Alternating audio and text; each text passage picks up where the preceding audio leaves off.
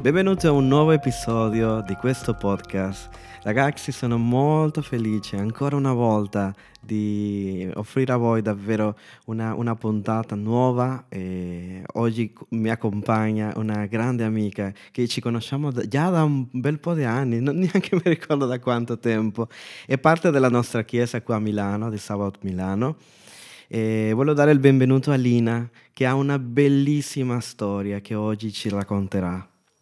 Buongiorno, voglio ringraziare veramente per questi dono praticamente di parte di Dio. Grazie, grazie anche per la vita di Edu. Ringraziare perché mi dai l'opportunità di raccontare le mie storie.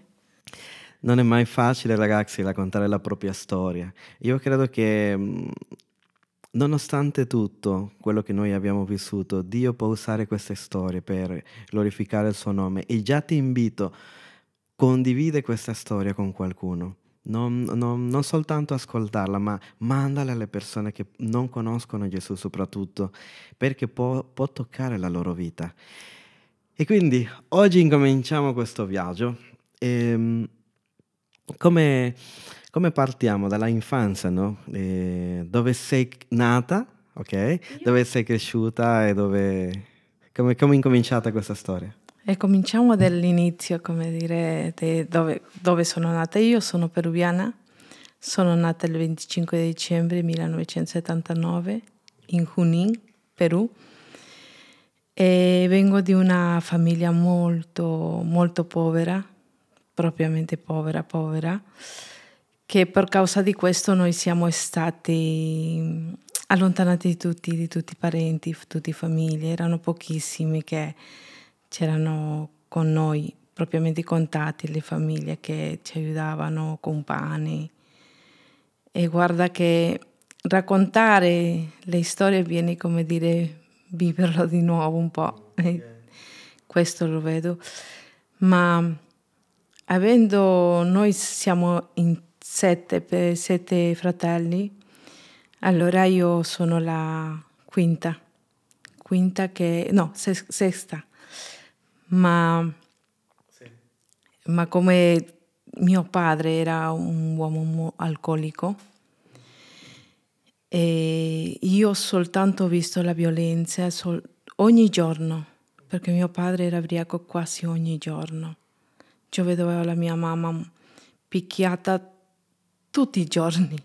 Ricordi perché per... o dove è incominciato questo o già da quando hai uso della ragione già lo ricordi così? Io lo ricordo quando già avevo sei anni, cinque anni, quell'età, mi ricordo che dovevamo andare per fuori per la strada a chiedere il pane, che ci regalarono le panetterie i pane, perché mio padre propriamente la sua vita ha passato con l'alcol.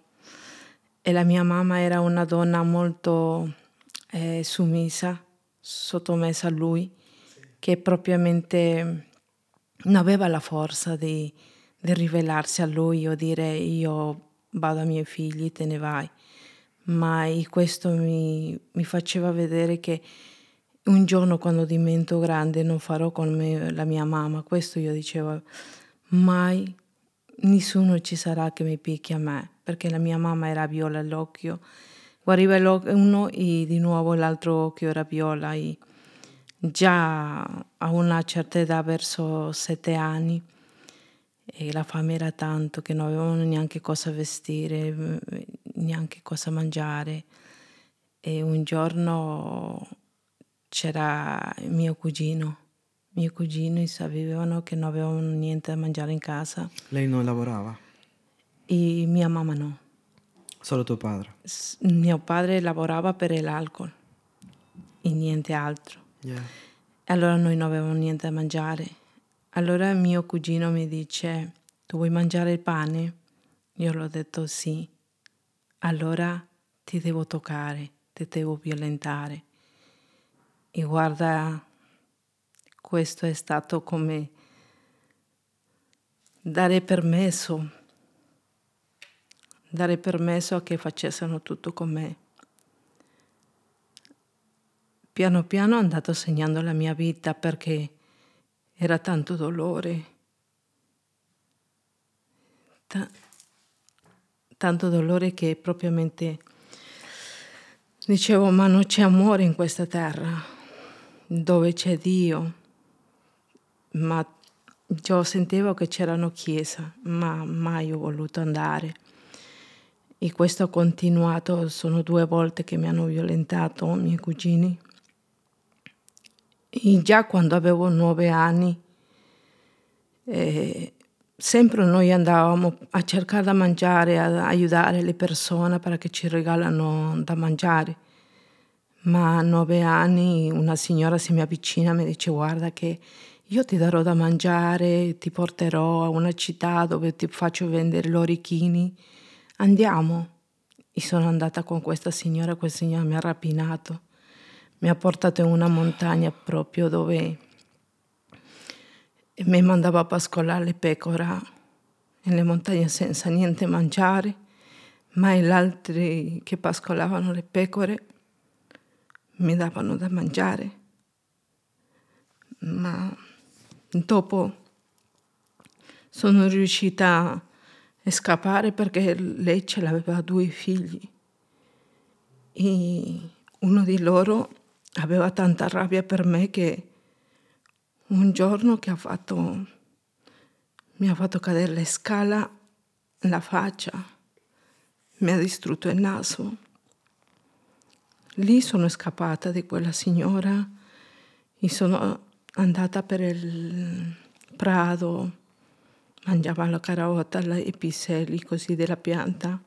Come sei riuscita a scappare? E mi sono scappata appena loro si, si hanno distratto, che stavano lì a fare...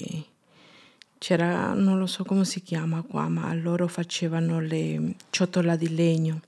Allora stavano facendo le ciotole di legno io sono scappata mi sono entrata in un campo in un, eh, dove cresce la carota, i piselli, mi sono nascosto in quello. Lì mi ha trovato un'anziana e mi ha portato a casa sua e mi ha detto non preoccuparti, io tratterò di farti tornare alla città dove abiti. Dopo un mese, propriamente questo è successo in un Natale, il mese di dicembre, il giorno del mio compleanno in quel momento sono questa gra- grazie perché do grazie a questa anziana che ha avuto il, il cuore di tornarmi alla città dove abitavo, ha mandato a sua nuora e le ha detto guarda tu devi consegnare a questa ragazza in quella città. E addirittura mi avevano regalato tanti tanti carote, tanti, un sacchetto di bello per mangiare, per di mangiare, prodotti di come le verdure, tutto. Sono tornata. E io ho visto mia madre ancora era viola l'occhio perché mio padre l'aveva picchiato perché dicevano che io, la mia mamma mi aveva perso. Questo ha segnato la mia vita in gran dolore che arrivando già a 13 anni, vedendo, 12 anni, vedendo tutta questa violenza, ho detto io non ci sto più qua in, casa con i miei genitori. Siamo andati in un'altra città a abitare, lo stesso mio padre era così aggressivo, ci picchiava. Ti dico che a nove anni mio padre eh, ha preso, mi ha preso i capelli e mi ha strisciato nel pavimento la faccia mia. E lì si è spellato una parte della mia faccia. Io mi ricordo che mio padre aveva preso un martello per darmi la testa. Era molto arrabbiato e la mia mamma ci hanno ammazzato la mia figlia. Quella volta è l'unica volta che ho sentito che mia mamma ha detto mia figlia, perché la mia mamma non mi voleva bene perché io assomigliavo a mia, a mia nonna, alla suocera, perché mio padre mi diceva tu sei uguale alla mia mamma. E per questo la mia mamma non è che faceva la differenza entre figli. Yeah. E... Perché lei aveva questa cosa contro sì, lei. Eh, però faceva differenza entre i miei fratelli e con me. E questo mi ha segnato la vita tantissimo di, di mancanza di amore. Allora se qualcuno mi diceva che mi amava, per me era il cielo. Credevo tantissimo a questo.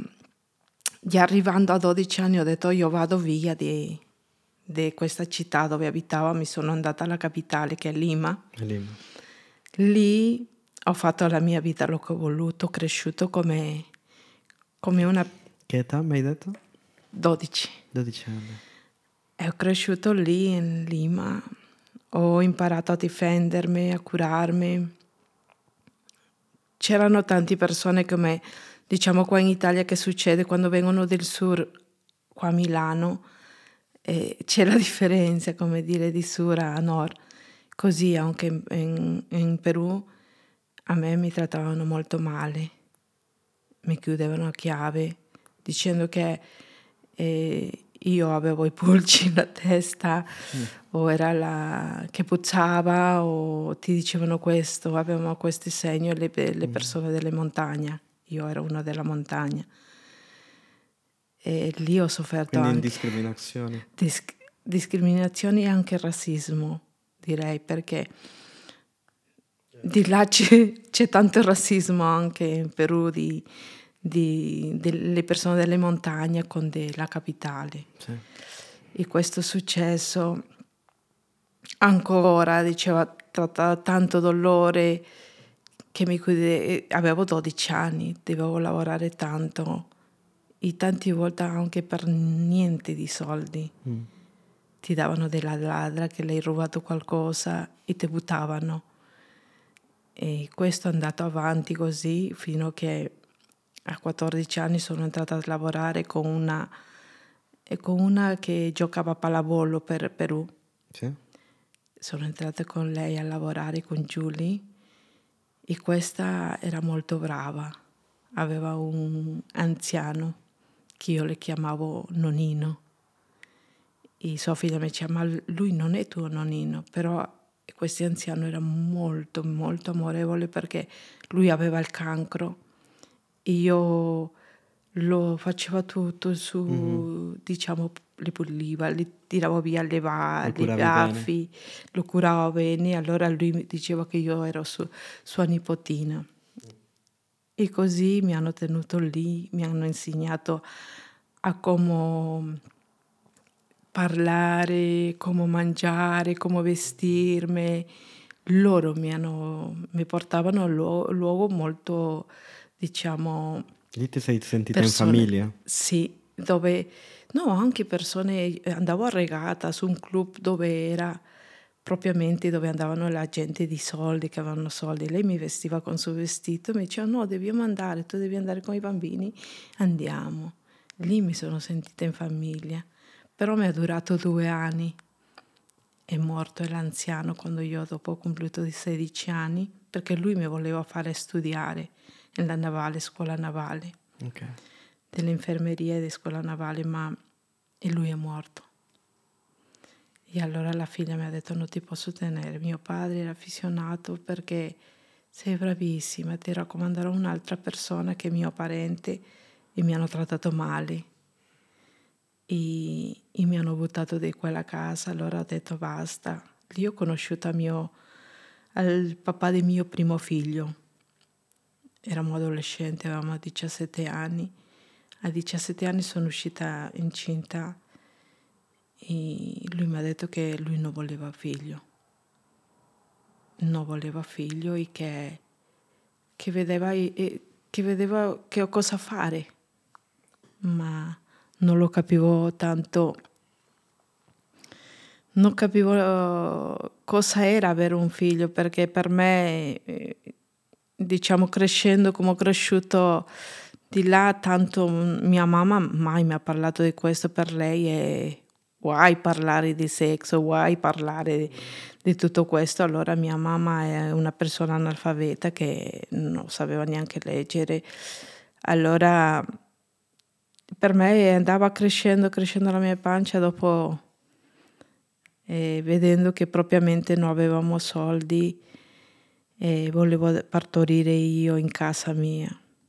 Però lì un'amica mi ha portato all'ospedale, mi ha detto no, tu devi andare all'ospedale. Ti ha parlato lei? Sì, me l'ha portato lei. Allora lì ho partorito mio figlio. Abbiamo avuto molto tempo molto difficile fino dopo, diciamo che mio figlio ha compiuto 5 anni. Ho conosciuto, no, nel frattempo tutto come il mio figlio aveva nato il primo figlio, io lavavo vestiti di tutte le persone che potevo lavare, perché di là fanno lavare i suoi vestiti, perché in quel tempo, 20 anni fa, 25 anni fa, non c'erano le lavatrici. Ma allora dovevo lavare di tutte le persone che lavoravano in quindi tu andavi a casa loro a lavare? No, me lo portavo a casa ah, okay. e lavavo sacchi e sacchi di vestiti sì. per dare a mangiare a mio figlio. Io ero una persona che qualsiasi cosa mi eh, facevo di negozi, vendevo le caramelle, le sigarette, vendevo qualsiasi cosa con tale da dar mangiare a mio figlio perché la mia mamma mi aveva tolto tutto, aveva detto guarda tu hai avuto figlio te l'arrangi e così, allora ho cominciato a lavorare lo che potevo fare. Ho fatto tutto il lavoro, anche dei maschi, a portare, diciamo, nella costruzione, aiutare un Forzate, po' sì. di tutto, con vedere, mai mi è piaciuto dire me lo dai o mi devi dare, mai. E questo è, diciamo, sempre mia sorella mi diceva, ma tu mai hai chiesto, ma sempre te la sei, diciamo, guadagnato, te la sei guadagnato e questo è successo, fino a che un giorno, cinque anni, no, due anni, quando aveva mio figlio grande, due anni, sono andata a una chiesa perché della mia amica suo figlio aveva avuto un'infiammazione nel testicolo. Allora lei mi dice, mi accompagni a una chiesa? Io ho detto, ma questa chiesa? Va bene, andiamo. Hanno pregato lì. E dopo che hanno pregato lì, tutto una io chiesa vedevo... evangelica? Sì, una chiesa evangelica pentecostale, però questi tradizionali che sono molto rigidi con i capelli, con le gone lunghe. Sì, sì. Allora sono andata lì, ho detto, ma va, che si, vede, si sente il calore di famiglia, ho detto qua. Fino a questo punto de- della tua Mm, mm. storia, Dio, cosa, pe- cosa pensavi di Dio? Cosa rappresentava per te in mezzo a tutte queste sofferenze, dolore? Cioè, com'era... cioè, se io ti dicevo Gesù, che, che ti veniva alla mente? Che pensavi? Che nulla, nulla. Per me non c'era Dio. Io in tutto che ho vissuto tutta questa violenza, vedere mia mamma così, e, diciamo l'aggressione che lui, mio padre, faceva quando era ubriaco era così grossa, grossa, che no, anzi di raccontare mi viene ancora il dolore. E questo che ho fatto tanta cura di anima, però ancora dico, lui ya non c'è più, grazie a Dio che lui è partito con Dio. È Yeah. una bellissima eh, racconto il questo. Sì, mio padre sì. Allora, per me no- non c'era Dio. Non c'era Dio, non c'era amore. Addirittura mi sentivo io, eh, io vedevo eh, che si sposavano i miei vicini, l'altro, io mi sentivo una spazzatura. Mi sentivo una spazzatura. Io mi ricordo che odiavo il matrimonio, le cerimonie di matrimonio, odiavo. Quando si sposavano andavano, facevano questa bella festa che fanno in Sud America. Per me non esisteva. Non andavi? No, non mi piaceva. Addirittura mi dava tanta rabbia vedere che si sposavano. Dicevo, ma non c'è amore. Perché non c'era amore. Ovunque che io giravo, se ho conosciuto il papà di mio figlio era perché lui mi ha, mi ha, mi ha parlato di amore. Allora ho creduto ancora quando mi ha detto che lui non voleva sapere niente di un figlio, perché lui mi diceva, io ritornerò di lavoro, avremo una casa bellissima, tutto all'inizio di innamorarmi. Dopo si, si è esploso questa bolle di illusioni Tutte quelle parole. e portare una gravidanza da sola è brutale, è brutale. e ti dico è molto brutta che io dicevo ma in, in dove è Dio? Dio non si ricorda che io sono sofferta di bambina. Tutto questo. E la famiglia ci, ci, ci disprezzavano perché eravamo così poveri che non avevamo neanche, neanche le scarpe guarda neanche avevamo eh, andavamo senza scarpe noi. Ci mettevano un tellino nella cintura ci facevamo, questa era la buona. Allora per questo io dico così, già vivendo una povertà così grossa, cresce dove Dio non c'è Dio. Infatti molti diranno che non c'è Dio. E invece in questa chiesa hai trovato un ambiente diverso. E co- cosa è successo lì?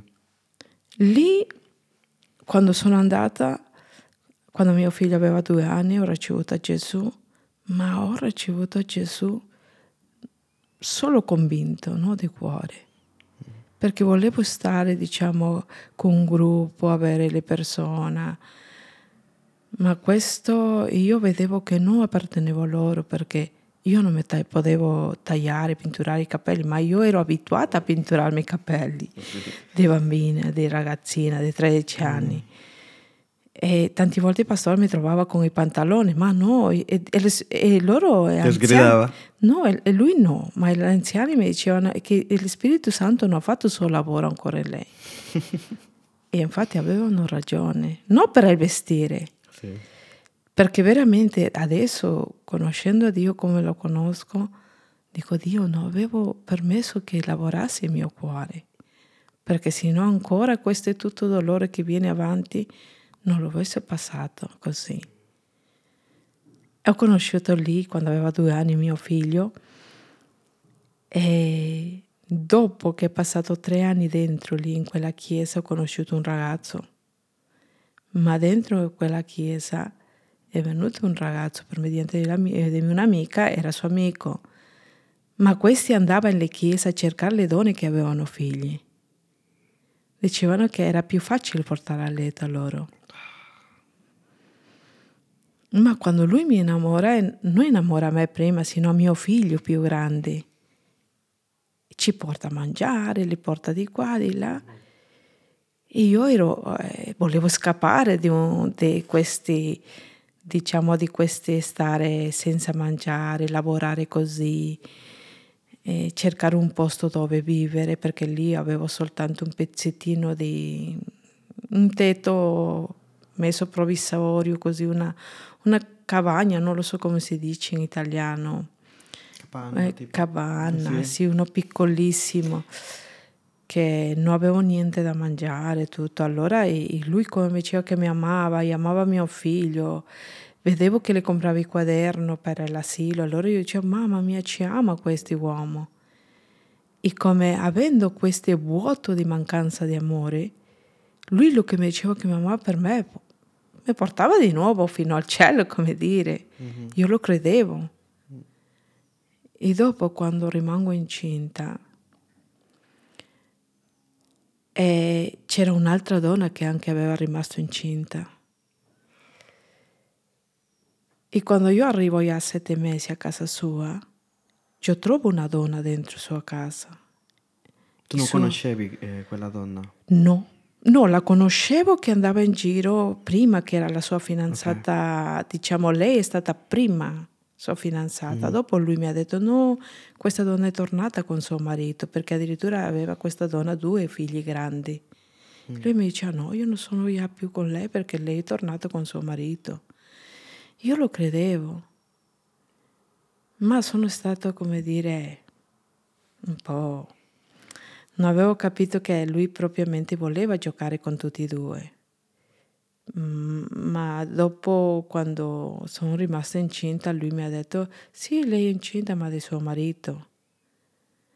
E io ho questo creduto. E dopo, quando ho visto questa donna, che quando io sono arrivata a sette mesi di gravidanza a casa sua, e lei era con il bambino già nato, aveva appena uscito dall'ospedale e si aveva andato a casa sua.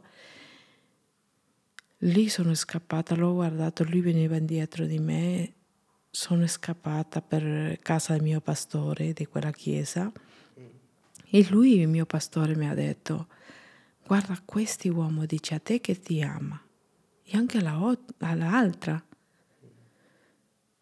Il mio pastore, quando è arrivato, lui ha suonato la porta della casa pastore e ha detto, ma se io non fosse un pastore, adesso io ti prendo a calcio perché hai fatto soffrire a questa donna sapendo che già lei viene di una storia molto forte. E li ha mandato via. E lì mi ha detto lui, tu devi andare avanti. Basta, non c'è un'altra opzione per te. E io mi ricordo che da quel momento ho smesso di andare in chiesa. Ho smesso di andare in chiesa perché diceva perché anche trovare queste persone dentro di chiesa.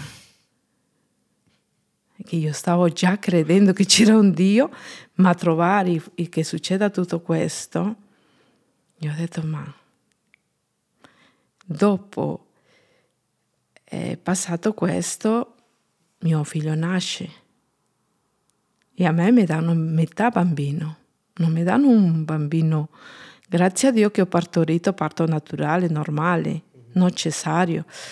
Quando ho partorito, appena tirato fuori il piccolo, io vedevo metà bambino, ben incrociato le gambe.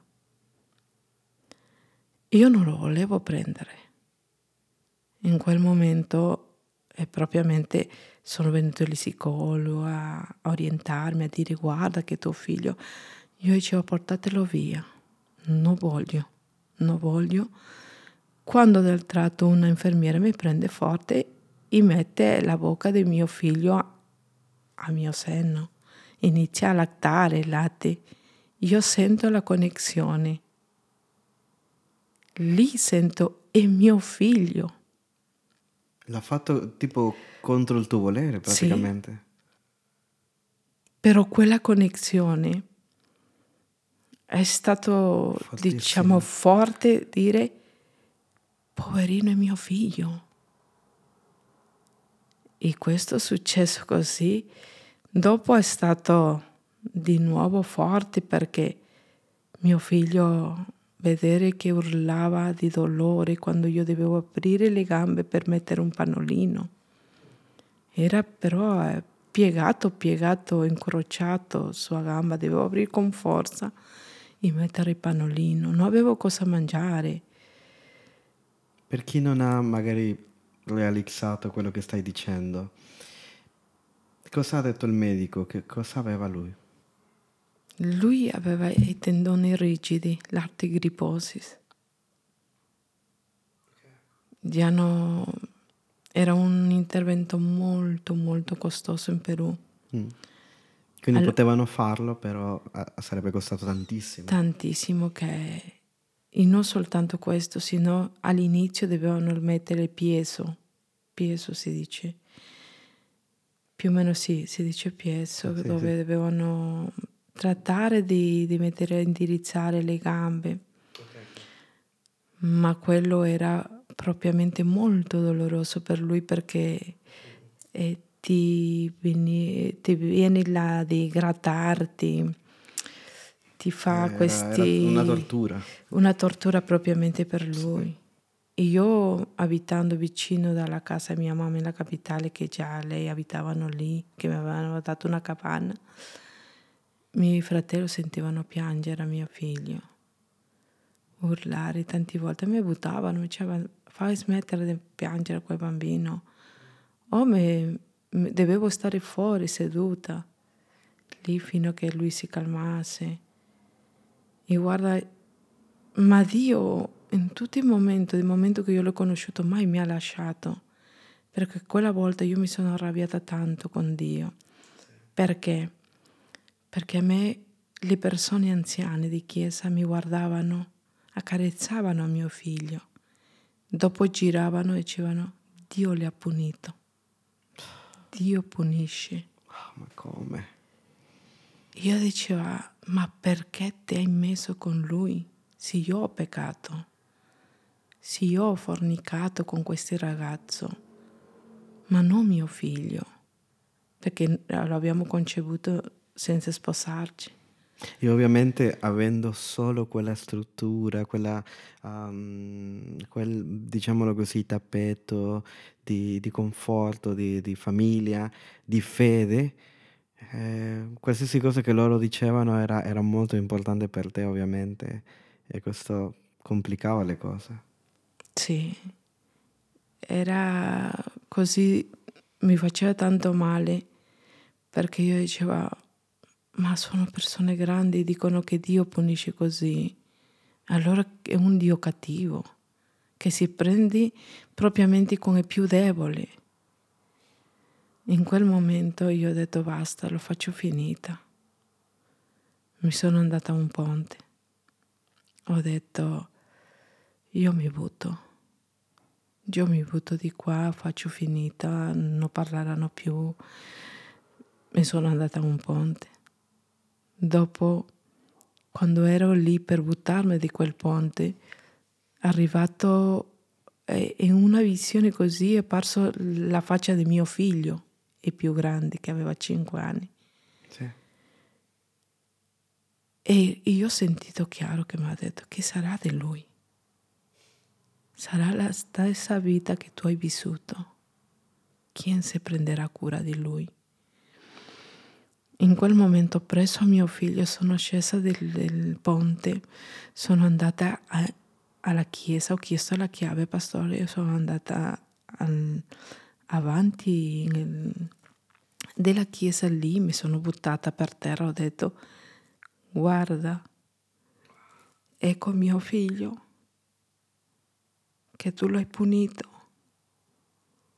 E lui in quel momento Dio ha aperto di nuovo il mio occhio, per questo che io propriamente dico, Dio è reale, Dio è reale, che lui ha aperto il mio occhio, io ho potuto vedere una linea di 5-6 anni che, che, faceva, che faceva e, e, sfilava, camminava come stessi sfilando. Come una visione? Sì, che io andavo lì e che lui mi faceva entrare fino alla, mi porta fino alla casa mia, dopo si mette avanti di mio cugino che era molto cattivo e mio padre e si mette avanti di lui al suo braccio apre il braccio, mi fa passare fino a dove avevo questa cabana, questo letto, e lui si siede e inizia a carezzare la mia testa e mi dice, perché dici che sei da sola? Se sempre sono stata con te. Sempre stata con te.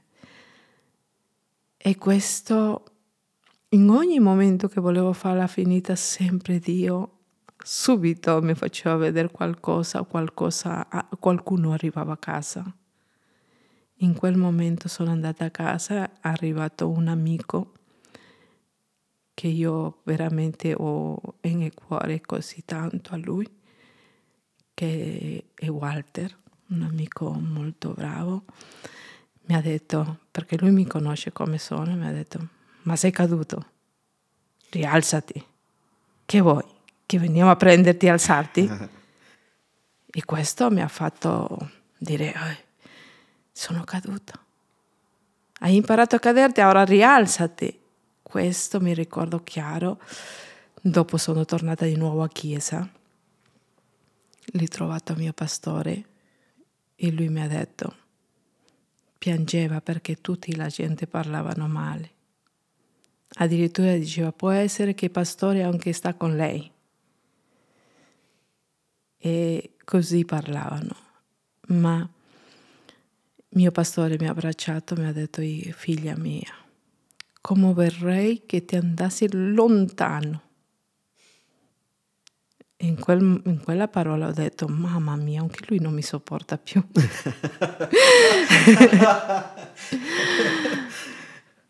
Quando mi ha detto questa parola è venuta di questo modo. Yeah. Ma in, frattanto mio fratello più sì. grande già era qua in Italia.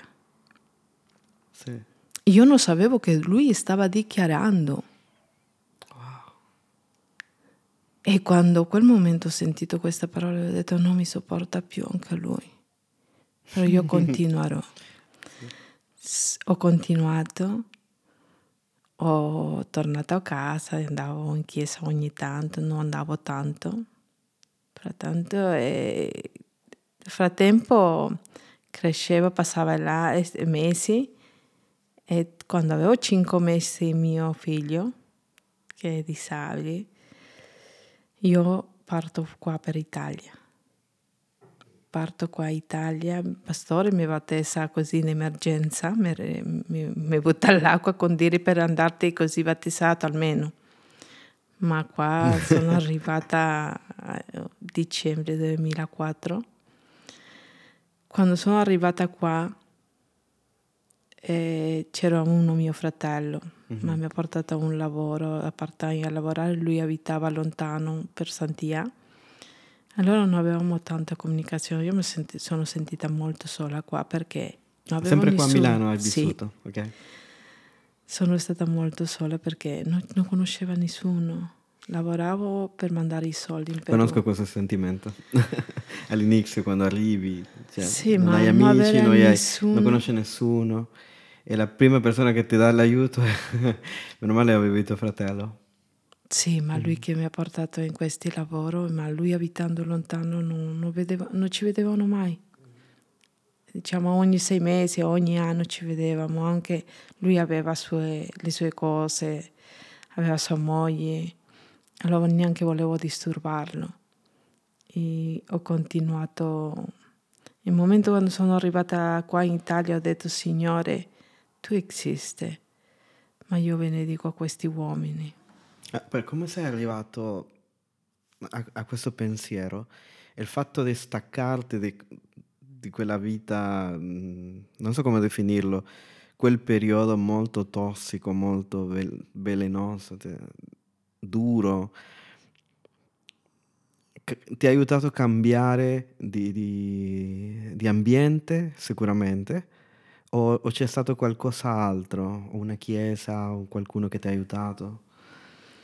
No, quando sono arrivata qua, per arrivare qua ci ho messo tre mesi per mm. Brasile, sono venuta, mm-hmm. sono stata in Ungheria, Austria e sono rientrata qua illegale. Hai fatto un po' di giri? sono stata propriamente, non per volere, sino perché non sapevo come entrare perché mi avevano lasciato in, in Ungheria. Allora dovevo arrangiarmi, rientrare qua in Italia ce l'ho fatto, però io venivo che stavo lattando da mio figlio, avevo latte. Il dolore era costante perché vedere un figlio lasciare di cinque mesi non, e uno di cinque anni non è stato molto facile.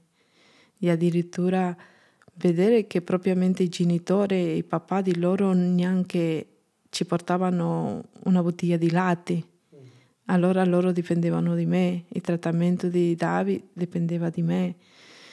Allora io l'ho detto a mio figlio più grande, amore, io devo andare in Italia.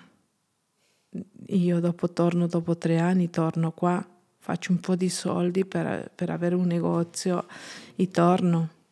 Mio figlio mi ha detto, io l'avevo messo un po' di monete in sua mano, mi ha detto, l'ho messo e l'ho detto, vado amore. Mio figlio ha detto, mamma, io voglio essere povero, non voglio che te ne vai.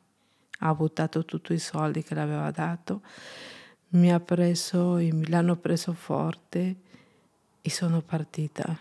In aereo per me non è stato niente di bello.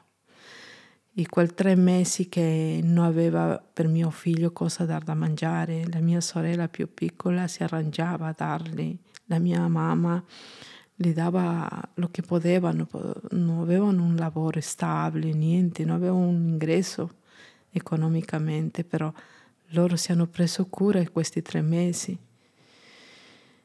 Per me è stato dolore tra dolore perché vedere figli, non vedere i miei figli, soltanto in quel momento di tanto dolore nel cuore mi è uscito questa parola dicendo che loro staranno felici e che Dio lo benedica.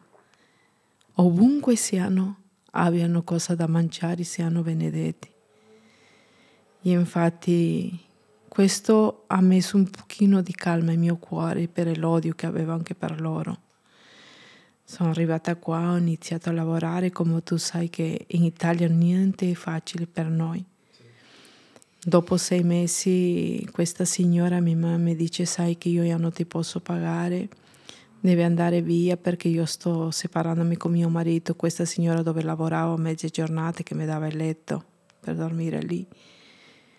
E di un tratto sono di nuovo in strada. Però io sapevo sopravvivere perché già da piccola Dio mi aveva, come dire, allenato, sì. stavo allenata sì. un po' in questo ho detto va bene, vado qua, cerco qua le ore, faccio. Ero molto, una mm. persona molto che mi piace lavorare, sono una persona che piace lavorare tantissimo e fare le cose precise. Allora, si vede, confermo. ho lavorato e dopo un mese ho dormito per, in un furgone perché non avevo un affitto. Sì. Allora, il mese di dicembre sono dormita in pleno inverno Dicembre furgoni. Per questo che per me è Natale, i, i giusto il 25 dicembre, il mio compleanno, mamma mia, quando mi dicono, eh, arriva Natale, io dico, però adesso tratto, grazie a Dio. Anche il mio compleanno arriva. è guarito il mio cuore, allora tratto che i miei figli siano un Natale diverso. Sì. E questo così sono arrivata qua in Italia e in questo avevo lasciato da, a Dio propriamente, non volevo. Sì, in questi anni tu non hai cercato neanche una chiesa. No. Ovviamente tuo fratello non frequentava oppure... Lui, lui è stato convinto, non neanche convertito. Uh-huh. Allora, sì. qua arrivando in Italia lui anche non andava in chiesa, niente. Abitando in Santiano c'è neanche chiesa in un paesino 25 anni fa. Vuoi raccontarci come hai conosciuto tuo marito, Raffaele? Ecco, stavo arrivando lì. Allora, qua già aveva passato quasi un anno. Un anno nuovo esco con un'amica, vado in una discoteca. Mm. Lì ho visto un ragazzo che è entrato con altri amici. Non lo immagino in discoteca, però. Ciao, Raffaele ma quando lui è entrato, subito suo amico di lui è venuto a chiedermi dei ballari e chiedermi il numero di telefono. E mia risposta è stata, non ce l'ho il numero perché l'ho perso il cellulare. Ma quando io l'ho visto a Rafa era come avessi conosciuto tutta una vita questo ragazzo. Io dicevo, ma dove l'ho visto? È di Perù, di dove è venuto? Come è venuto? Allora quando lui mi ha chiesto di ballare sono uscita e mi dice mi dai il numero di telefono? Va bene, ma tu sei di Perù? Sì, mi dice ma io sono venuta quando ero adolescente, ragazzina. Allora ma no, io l'ho nombrato tutte le discoteche che andavo quando ero adolescente. Lui mi ha detto ma io sono andata in quel posto, mi dice. Però Dio ha fatto che fosse così, come ti dico, come fossi un parente familiare. Propriamente io quando l'ho visto ho detto, e, e, perché questo? Sembrava un déjà vu, l'ho già sì. visto. Ma dopo siamo stati usci- eh, abbiamo uscito, uscivamo, stavamo insieme. Eh. Dopo pochi mesi, sei mesi, ci siamo, messi, eh, ci siamo messi insieme, a abitare insieme. Perché... Chi si è innamorato per primo? Ma non lo so, mi sa che insieme e, e stesse giorni. dovremmo chiedere a lui. ecco. ma è questo così è successo, ma lì mio, mio, mio, mio marito adesso mi ha detto, ma io ti vedo molto triste. Ma io non lo volevo parlare dei miei figli, mm. lo avevo nascosto. Già aveva passato tre mesi perché mio fratello più grande mi aveva avvertito, mi aveva detto tu qua non farti di famiglia, tutti gli uomini sono eh, singoli ma in, in, suo paese hanno la moglie, hanno tutti. Yeah, io avevo questa storia diciamo che mi è successo, allora yeah. io non volevo dirle niente, io l'avevo preso come fino a che va va, ma invece lui veramente aveva, andava in serio. E un giorno così già aveva passato più o meno tre mesi. Io le dico, eh, no, addirittura già stavamo insieme in un posto letto. Sì. E le dico, guarda che io ho due figli. Lui è sconvolto. Allora io vado in serio, tu come stavi andando? Aveva la paura, Sì. la paura. Volevo essere onesto, ma non mi lasciava questo dolore essere onesto con Mm. lui. Sì, la paura. Allora ho detto, perdonami, però io non voglio sposarmi perché lui già voleva sposarsi, perché andavamo già in una chiesa evangelica. Dopo eh, questo che stavo dicendo, questa chiesa che mi hanno, aiutato, allora io volevo, volevo spos- espo- mio marito voleva sposarsi, allora ho voluto dirle, "Oh, anche tu mi hai detto le bugie allora. Ma no, mi ha detto i tuoi figli sono i miei. Per me questo ha sigillato, come dire, questi amori che io avevo aún più forte, queste parole. Wow. E allora lui ha deciso di chiamarlo, mio figlio più grande, e le ha detto, guarda, io sto, adesso sto con tua mamma, mi dai il permesso di stare insieme a lei. Ed in quel momento mio figlio ha sentito che papà c'era in Italia. E papà, e allora suo fratello più piccolo ha detto, papà c'è in Italia. Wow. E è stato così è cresciuto, come dire, questo amore. Ogni che le chiamavamo per mandare i soldi in Perù, lui sempre diceva dobbiamo mandare, io dicevo ma non sono riuscita a, a arrivare a questi top di soldi che dobbiamo mandare, e lui mi diceva no già l'ho mandato io. E così è andato a crescere il nostro amore, così forte, questi legami. Dopo ci siamo sposati, civile. Sì. Sicuramente molti non erano d'accordo perché erano un Quanto tempo ragazzo. avete già sposati? Adesso faremo 18 anni. Wow. 18 anni faremo a giugno. Eh, Sì, prossimo anno, sì. sì, faremo 18 anni, abbiamo 17 anni. Ma è successo così e dopo ci siamo sposati, sono andata in Perù a vedere i miei figli, mi è uscito anche i documenti, sono andati a, in Perù e con Rafael. Sì. Rafael ha conosciuto i miei figli. Per loro erano papà che ritornava d'Italia. E Questo non ti ha stupito?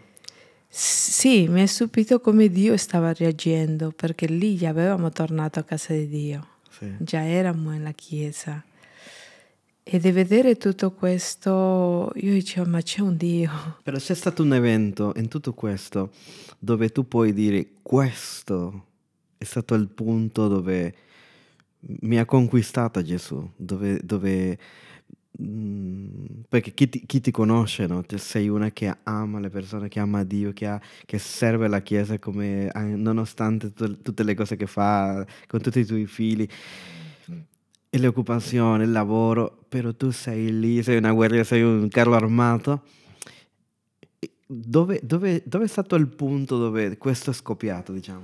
Questo punto che è scoppiato è propriamente il giorno del mio matrimonio. Te- prima ti ho raccontato che io non credevo in un matrimonio, anzi, non mi piacevano che si sposassero la gente, ma quando il giorno mio marito mi ha detto io voglio sposarmi con te, io ho detto ma va. è un altro che dice cose che dopo...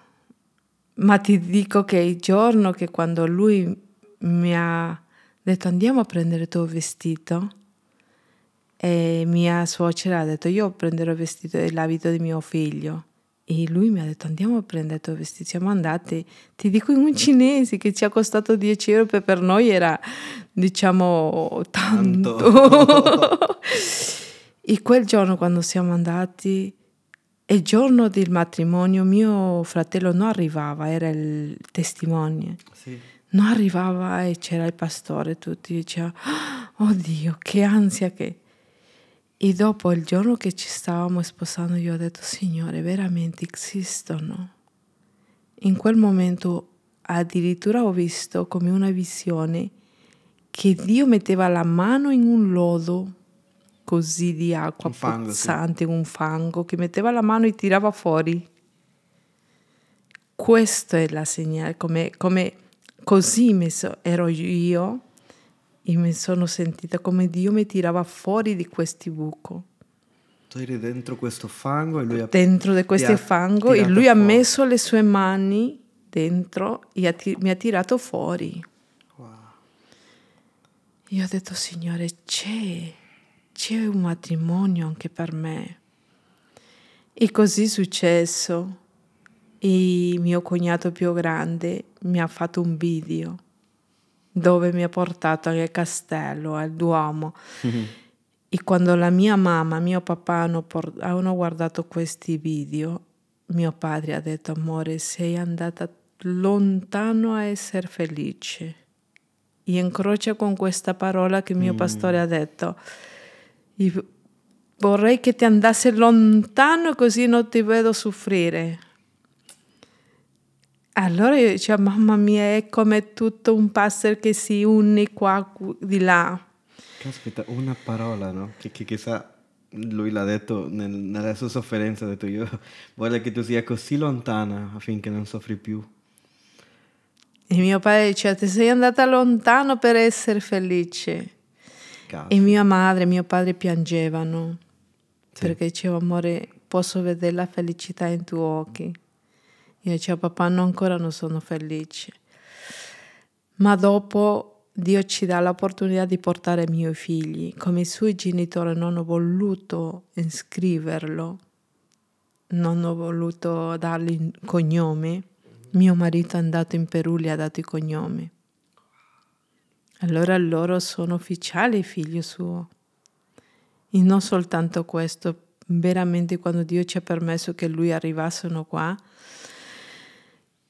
Rafael è stato, è un vero padre, è un vero al 100% vero padre, vero padre che i miei figli dicevano un giorno, perché io sono più che mette le regole così, o sono più rabbi- che si arrabbia subito, che punisce subito, prima i miei figli. Loro dicevano, un giorno se vengo a casa tua vendrò a vedere a mio padre. Wow, e dicevo, a mio Wow. padre. Wow. Quindi c'è speranza per queste ragazze che stanno dicendo no, a me... Eh, Mi immagino che molte volte tu avrai pianto e avrai detto io rimango da sola. Tanti volte. Mi sentivo come una spazzatura che nessuno girerà a guardarlo. Mi facevano sentire questo. Ogni che io dicevo ho figli di diverso, diversi papà, con due uomini diversi ho avuto figli, ho due, mi vedevano, ma questo è fac- facile, è una buona per nulla. Così mi vedevano. Giudizio, sì. Addirittura i miei, miei, miei parenti mi dicevano, sa Dio di chi ha portato il figlio. Mio padre diceva, questo avrà avuto di cane o di, di chi ha avuto che nessuno viene a prendersi cura dei suoi figli, diceva mio padre. E ora che Dio ha fatto questo miracolo di- del matrimonio e dove hai fatto anche la tua esperienza con Dio, raccontaci un po' di cose, di, di come Dio ha lavorato in te, già per incominciare a chiudere, e mm, magari miracoli che Dio ha fatto nella tua vita. Eh, Raccontaci un po', so, che- so che tu hai tanto da raccontare, no? Qua pot- possiamo fare anche Sì. una serie su come è stata la fedeltà di Dio con te. La fedeltà di Dio è stato che in realtà che quando uno si prende la mano di Dio, lui non ti lascia mai. Ho voluto lasciare la sua mano, però io l'ho visto sempre presente in ogni cosa, come quella volta che ho visto quella visione che lui mi ha detto, io sono qua, sono stata sempre con te, in tuo dolore sono stata qua. E lì ogni cosa che mi succedeva era perché Dio l'aveva permesso, ah, addirittura il dolore. Il diavolo mi faceva vedere come stessi volendomi distruggere, ma Dio c'era lì. Dio, lo che piano che il diavolo aveva, lo, lui lo lavorava in bene, Dio. Cioè, non è che lo ha provocato quel dolore, te lo ha No. mandato, No. però era lì in mezzo al dolore. Sì. E quando diceva perché sto passando questi dolori era perché per questo, mi diceva, perché io ti sto preparando per questo, ce la faremo, ce la faremo. E per questo ho detto, il diavolo è scemo, non si rende conto che ci aiuta, che ci aiuta a poter essere più forte, poter essere di benedizione per altre persone. In realtà adesso ce l'ho tante cose da raccontare e io vedo che guardare la mia vita è come Dio avesse ricostruito tutto di nulla.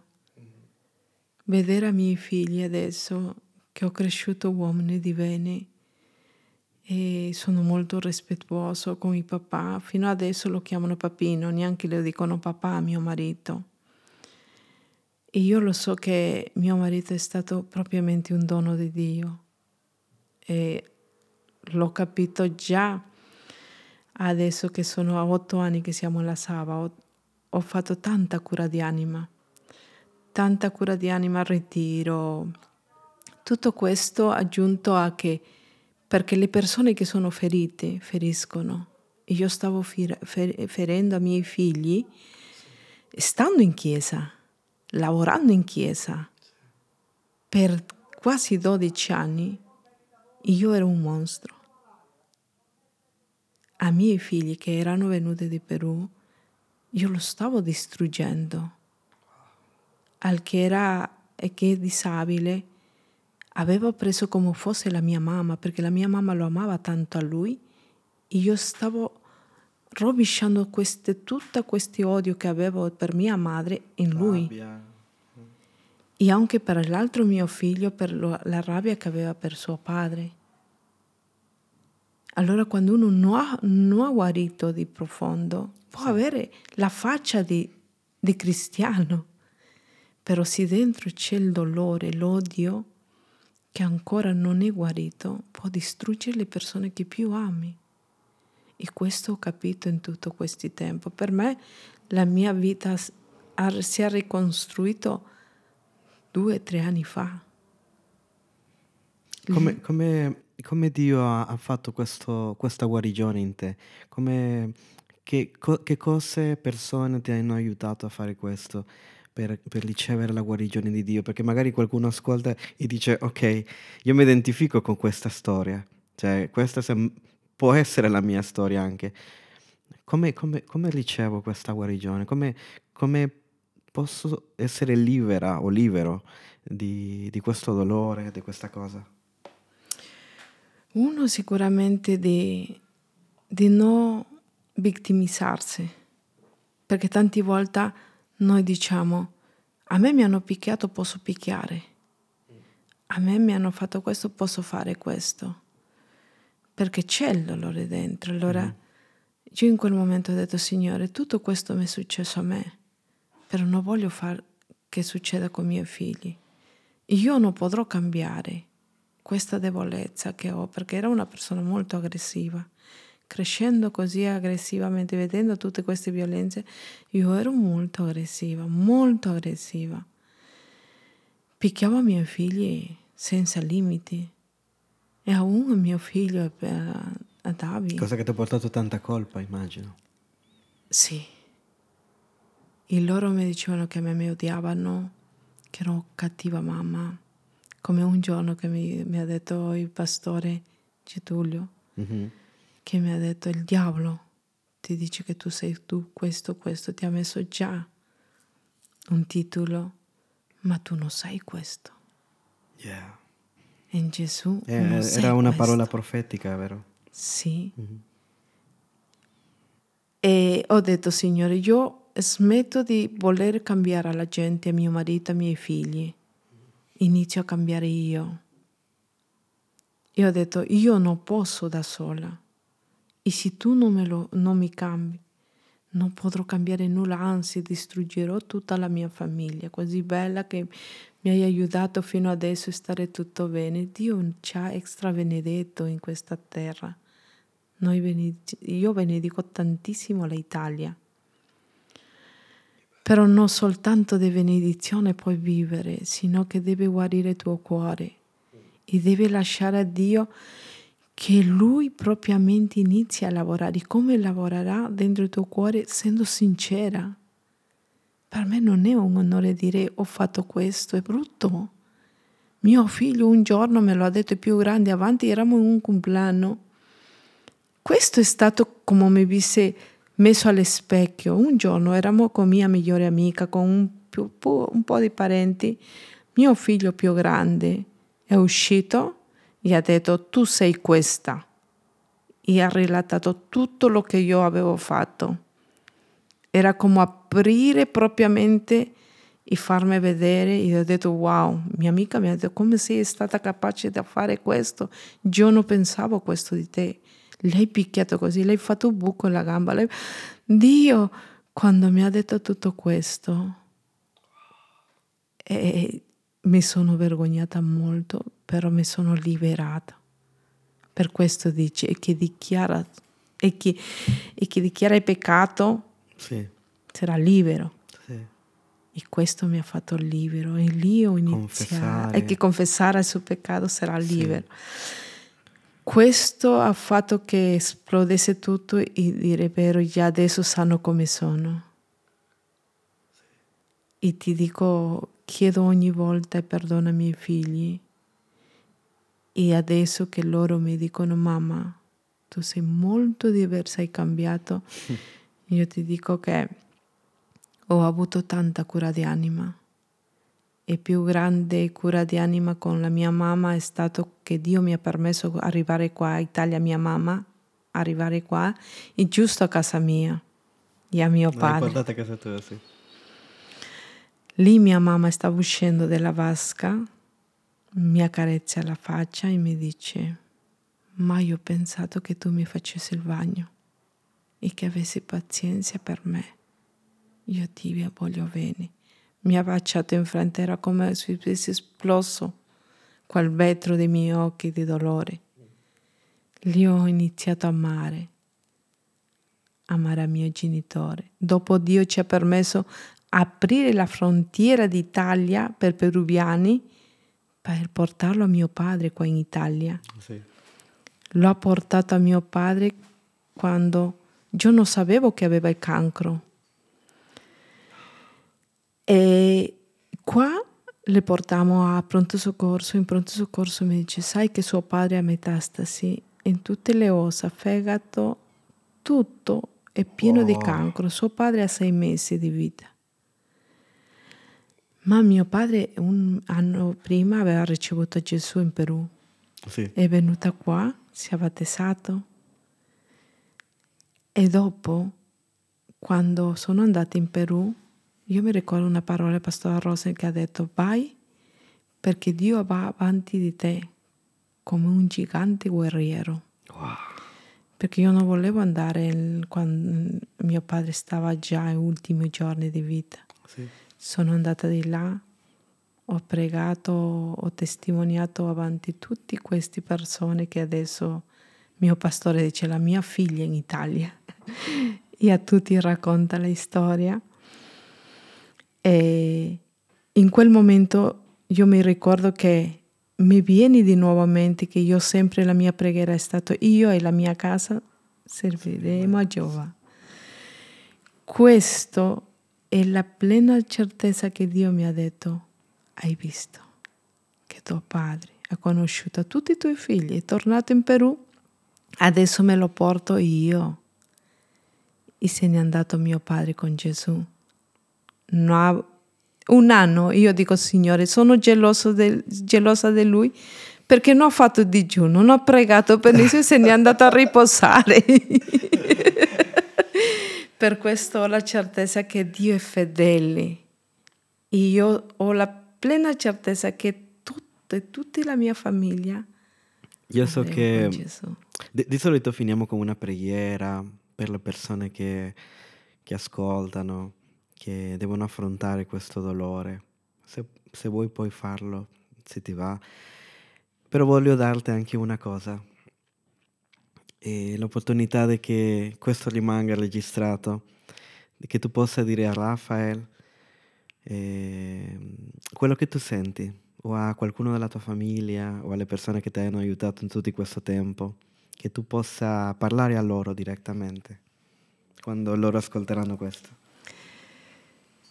Io del profondo del mio cuore, in primo ringrazio Dio per aver ricostruito la mia storia, la mia vita, che c'era speranza e del posto che mi ha portato. E non lo so dove mi porterà, perché so che ha grandi cose per me e per i miei figli. E ringrazio a questo uomo meraviglioso, come ogni giorno adesso le ripeto, le dico, amore, sei il sacerdote della mia casa, sei così prezioso sei un bravissimo padre, come Dio, numero uno, a uno, come si dice. Lui è, non con le parole, è con il fatto. Perché in questi tempi Dio mi ha fatto vedere, senza di Lui, Lui è un pezzo molto importante nella tua vita e questo io credo.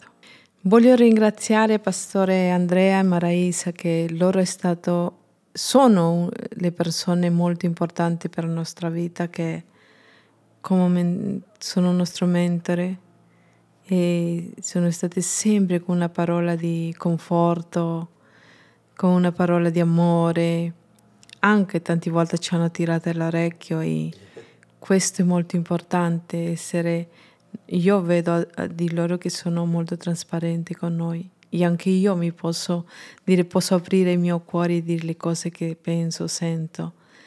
Grazie, grazie anche per la Chiesa Sabaoth. Per noi ha travolto la nostra vita in bene, e non soltanto nostro, sino anche dei nostri figli. Per noi è un dono di Dio, la Chiesa Sabaoth. E grazie a tutti anche per ascoltarci Grazie a Edu, grazie di cuore, grazie. Grazie per essere vulnerabile. Per voler, eh, eh, io racconto, ascoltare, grazie veramente di cuore. Dio continua a benedire questo progetto che stai facendo. Amen. Sicuramente no, sei di grande benedizione. Io ho ancora in mente tutte le parole che Dio ti ha dato e lo vedrò in te. E questo Amen. anche lo ricordo a tua mamma, dico preparati per le cose che Dio farà. Amen. Dio ti benedica, fratello. Grazie, grazie. E con questi rumori di fondo vi salutiamo. stanno, stanno, togliendo la, le la foglie, no? Un abbraccio forte, ragazzi. E Dio è buono. Grazie. Amen. Glorifichiamo Dio per la Amen. tua vita. E, e grazie, per, grazie ancora Grazie Rafael, ti saluto tanto, ti abbraccio. E siete una famiglia stupenda, ad esempio, nel nome di Gesù. Grazie, amen. Ci sentiamo per un altro episodio di Viscere Podcast. Viscere Podcast, una fede non convenzionale.